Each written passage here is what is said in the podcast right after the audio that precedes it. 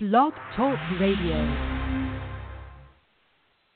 Hi, everyone. This is Annmarie Lockhart, and you are back for another great episode of Vox Poetica's 15 Minutes of Poetry. We've had a little bit of a long hiatus, but that's okay.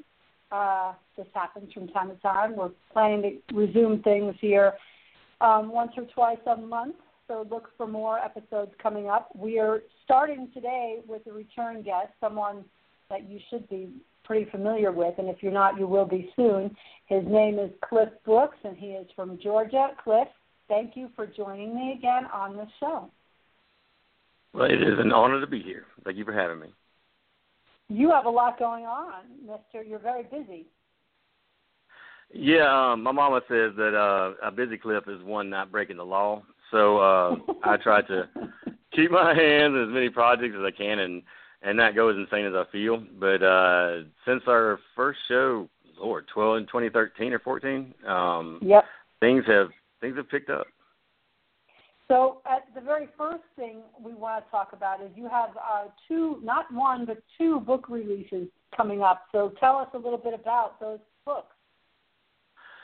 Yes, um, the major collection, the larger of the two, is called Athena Departs: Gospel of a Man Apart and it picks up where my first book, the two books in one called The Draw of Broken Eyes and Whirling Metaphysics, left off. And for those in the time it's been since my first book landed in 2012 to today when I got my hands on the, the American version of Athena Departs, um, there are many folks that are aware of my work but um, may be lost in the mythology that I built around Athena that was in, was seated in my first book. So Exiles of Eden as a much smaller work that uh, acts as a compass or a, a map for uh, those who are not aware of my work that uh, can more easily have them digest my second book if they're not aware of um, my particular flair for uh, language and swear words. You're talking my language. Um, I, I want you to read something for us to give us a sense. I doesn't, uh, whichever one you want to start with would be great for everyone to hear.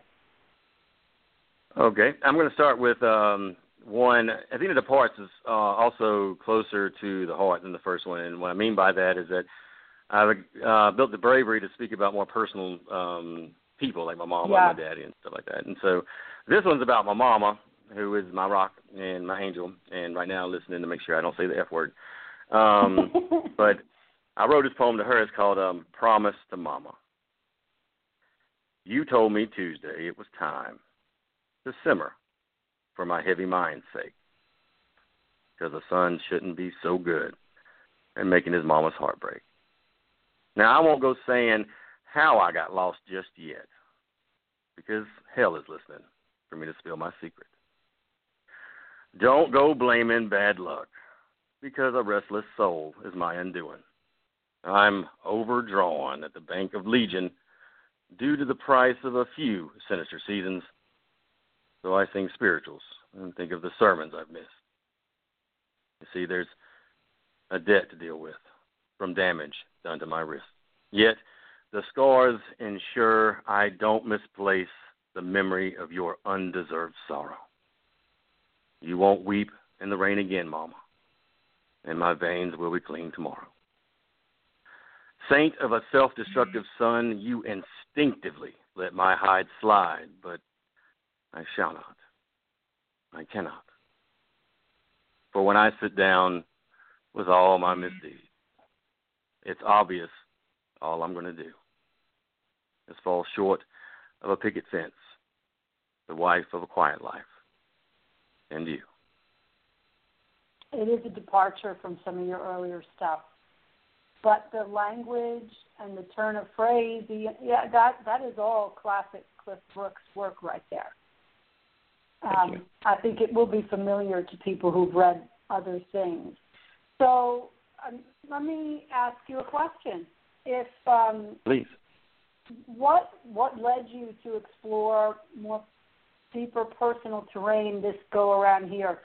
Um, I know you you know you do, you do readings all the time and you write all the time, so I'm sure you were already in that high grass. But what what prompted you to do the collection specifically with that in mind?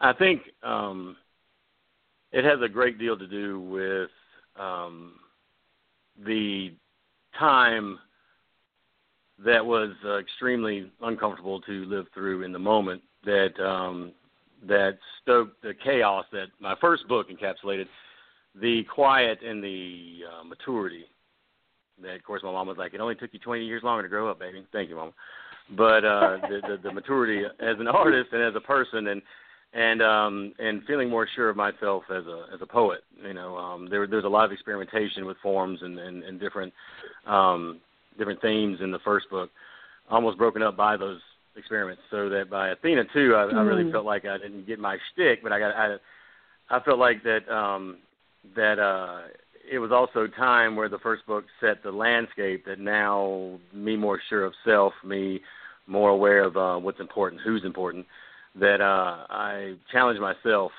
uh, and also for those who do me the, the the deep kindness to come out and buy my second book, to give them something more, something deeper, and something that um, they don't hopefully look at and go, God, I've heard this already. Mm. Um, well, it, it, you know, it's funny that you say that because I think that that your personal work, and and I I hear what you're saying about maturing into it. Um, although you've always you've always had a few pieces throughout everything that have been deeply personal, and I felt there they've been uh, some of your finest work. So I, the experimental stuff, which you you had a real flair for, um, as an editor, speaking as an editor and a reader now, I will tell you that I, sometimes it, veers into the show offy a little bit. You know, hey, look what I can do because you did well at it. You know, you were good at it. So I get that. But I think where we where we find Cliff Brooks in the poetry has been in that personal stuff, and it feels to me. Um, I, I I think it is a it's a more direct um, relationship with the audience that you engage in when you do that and it also feels like a, a deeper engagement with the language as well. Um, I, how does it feel when you write it comparatively? Like, tell me, tell me the difference between writing something that's like the poem you just read and some of the experimental stuff, which which you are also a master at.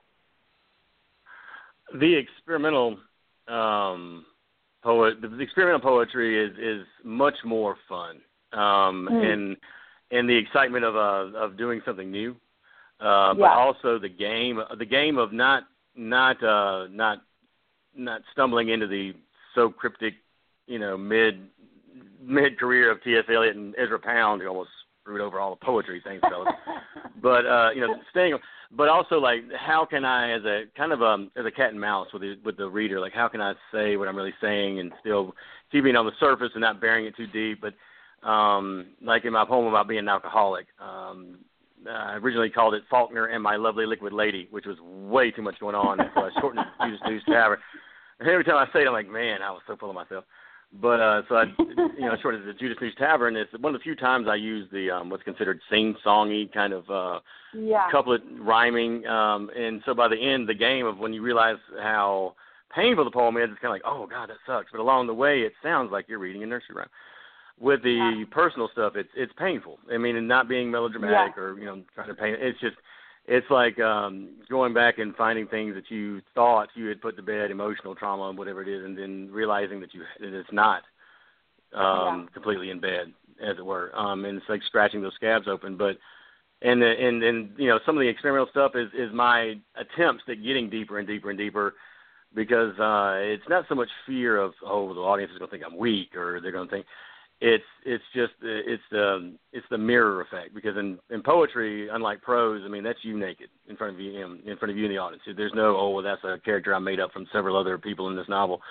I mean it's it's it's you and them. And so it's uh it's it's it's um it's a test of honesty. And um at the same time it's like i'm too lazy to lie. So you know when you tell the truth you don't have to worry about having to go back and cover anything up. But at the same time it's it's you know it's getting up in front of these people and doing these readings. And and discussing something that you wouldn't share with most folks in church. However, like you said, I think that's um, that's blessedly been what uh, you know the poem "There Are Hours" from my first book. They, they, these poems were what mm-hmm. people would really come up and then ask for because without that stickiness, that that notebooky um, drivel of you know as far as like oh it hurts so bad. No, Poe did it. He did it horribly. Let it die, please. um, speaking to them about things that that are uncomfortable, but saying, look, you know, we're all grown ups here. And honestly, as pompous and uh, narcissistic as it may sound, I really do hope that um, if somebody is going that whole cliche, going through something similar, that um, it's kind of like, oh, hey, I'm half crazy made it to 42, so can you. Um, hmm. Which again, you know, it's, it's, not that altru- I always say that I think, you know, for everything you write, there's an ear that needs to hear it. This is the whole reason we do what we do. You don't always know who that ear belongs to, but, you know, there's a mm-hmm. reason for you to pick up pen to paper, and there's somebody that needs to hear what you have to say, and that it finds its way there. Your work has found its way to many, many people who've needed to hear it. I, I know this because I've spoken to a bunch of them. So, you know, that, that we, it's our mission, it's what we do.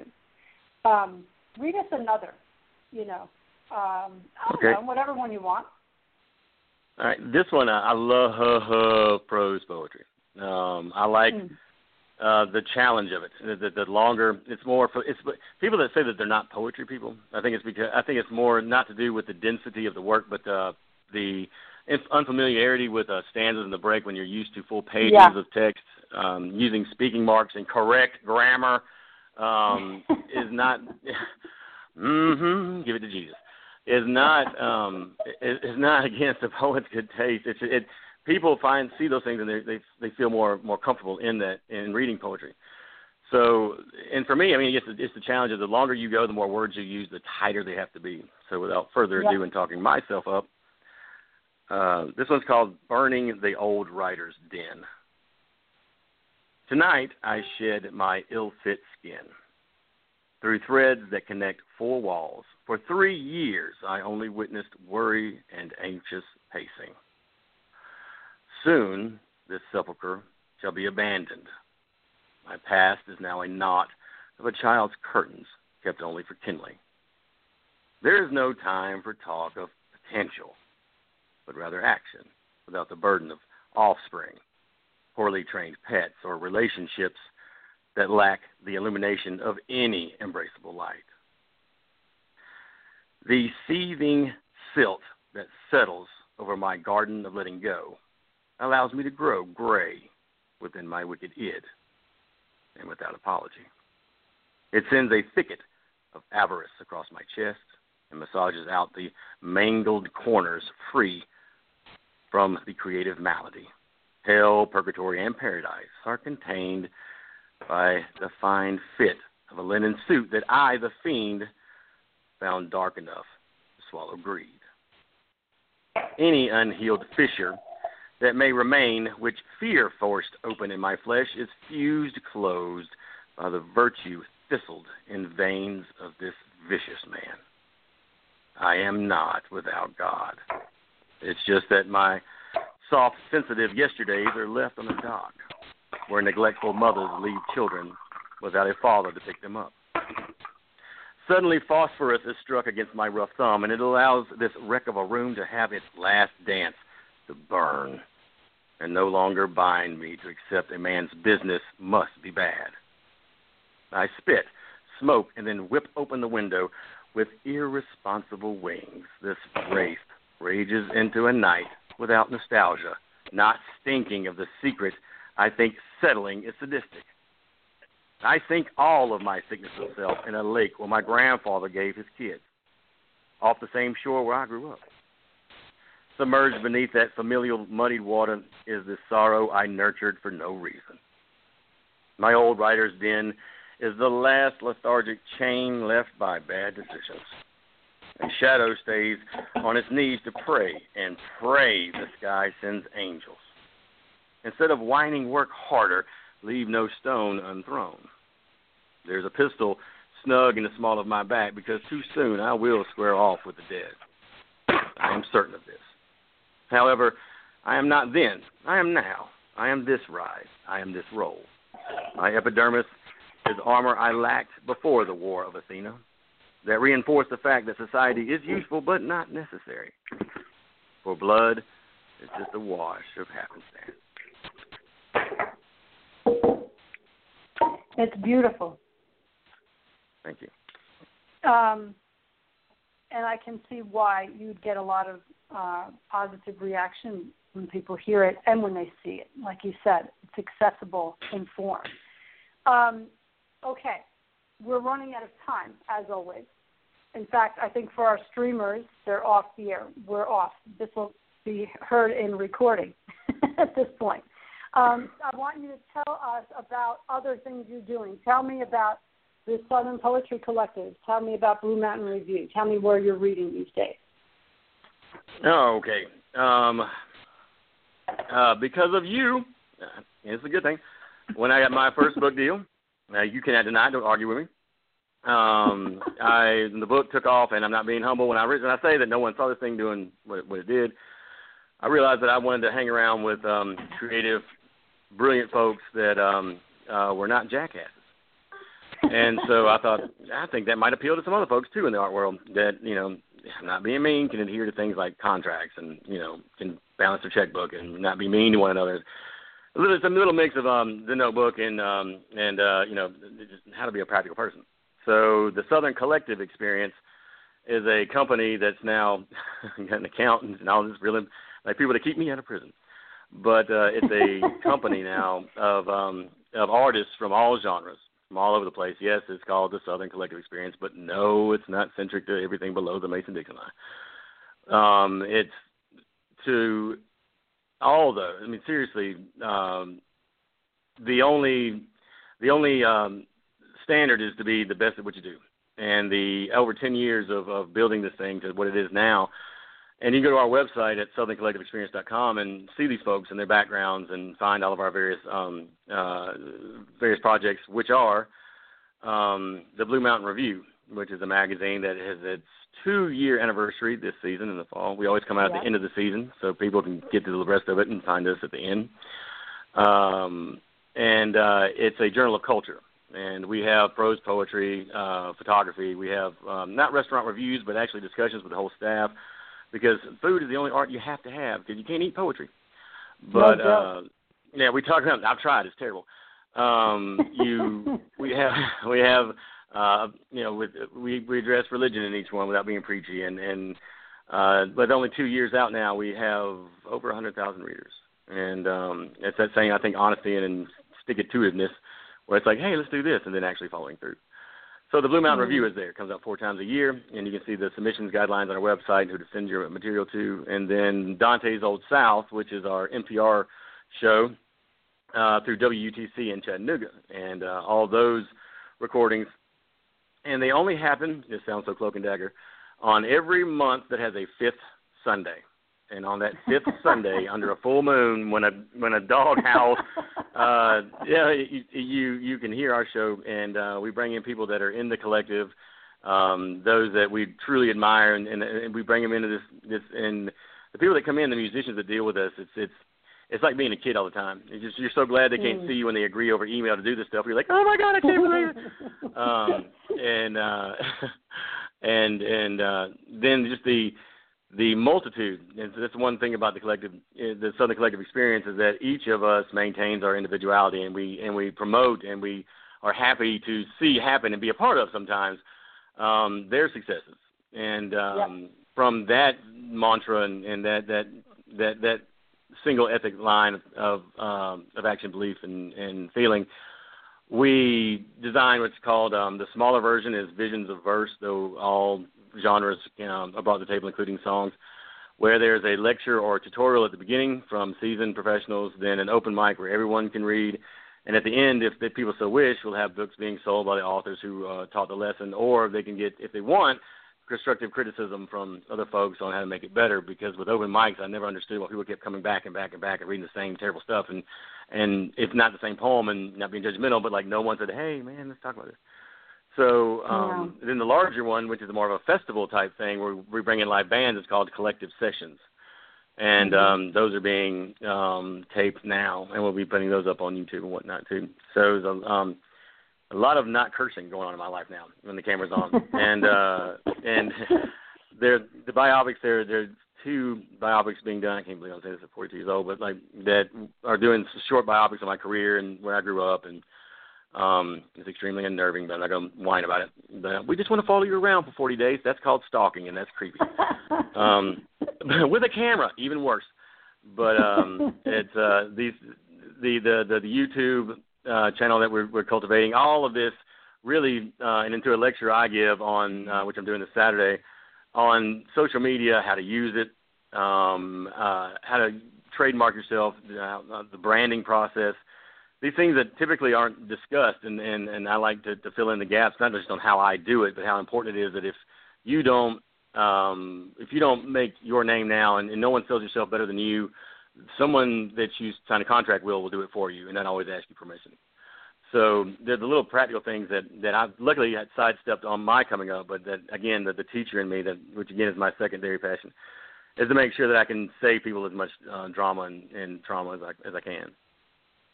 Well, you're providing a lot of a lot of information for people, which is a step in the right direction for them, and I'm sure they're grateful for all that. In between all that you're doing and giving them wonderful poetry, we have got to close. So what I need you to do now is um, read us one more on the way out, and I want to thank you for coming. And I, you know I'll have you back here again because this is too much fun not to do again. Well, I thank you for having me, and I promise next time I will behave as well um, and speak slowly. Um, to close, for those who don't know, typically when I talk and get going, I speak like a machine gun. So this is rare. Um, I have let's see, poem a debutante deserves. And there's a story behind this poem. And I'll make it short. There's a woman who wanted to be my manager who um the woman I was very much in love with um had a drug problem and I lost that love. And um I had admitted to this woman who wanted to be my manager to this um girl knowing this how valuable how how how how much she means to me. Um had uh had this issue and brought away and I wrote written a book about her and she said uh, well god if she's gotten five thousand then then I should get a million poems. And I thought you deserve let me pen you a poem, and here's how it goes. Poem a debutante deserves.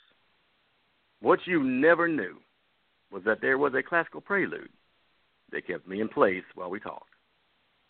On a lone piano, Leash was with me as I mellowed. There wasn't a difficulty eh, at first. The tedious moments leaked in later. There was incessant chatter about faux laughing tirades about the heart's idiocy, and how many poems a debutante deserves. deserves. I had a million ideas for our dialogue, but your burdensome luxury was a boomerang that came back and back and back instead of your favorite country song, the weather, or a comfortable silence. My flow may seem madness, but it is meticulous. Your timeline for us was in a hurry. Eh, I reset the clock. So you laid down the law. And without an ounce of hate, I ducked out and quickly cleaned the slate. You deserve one.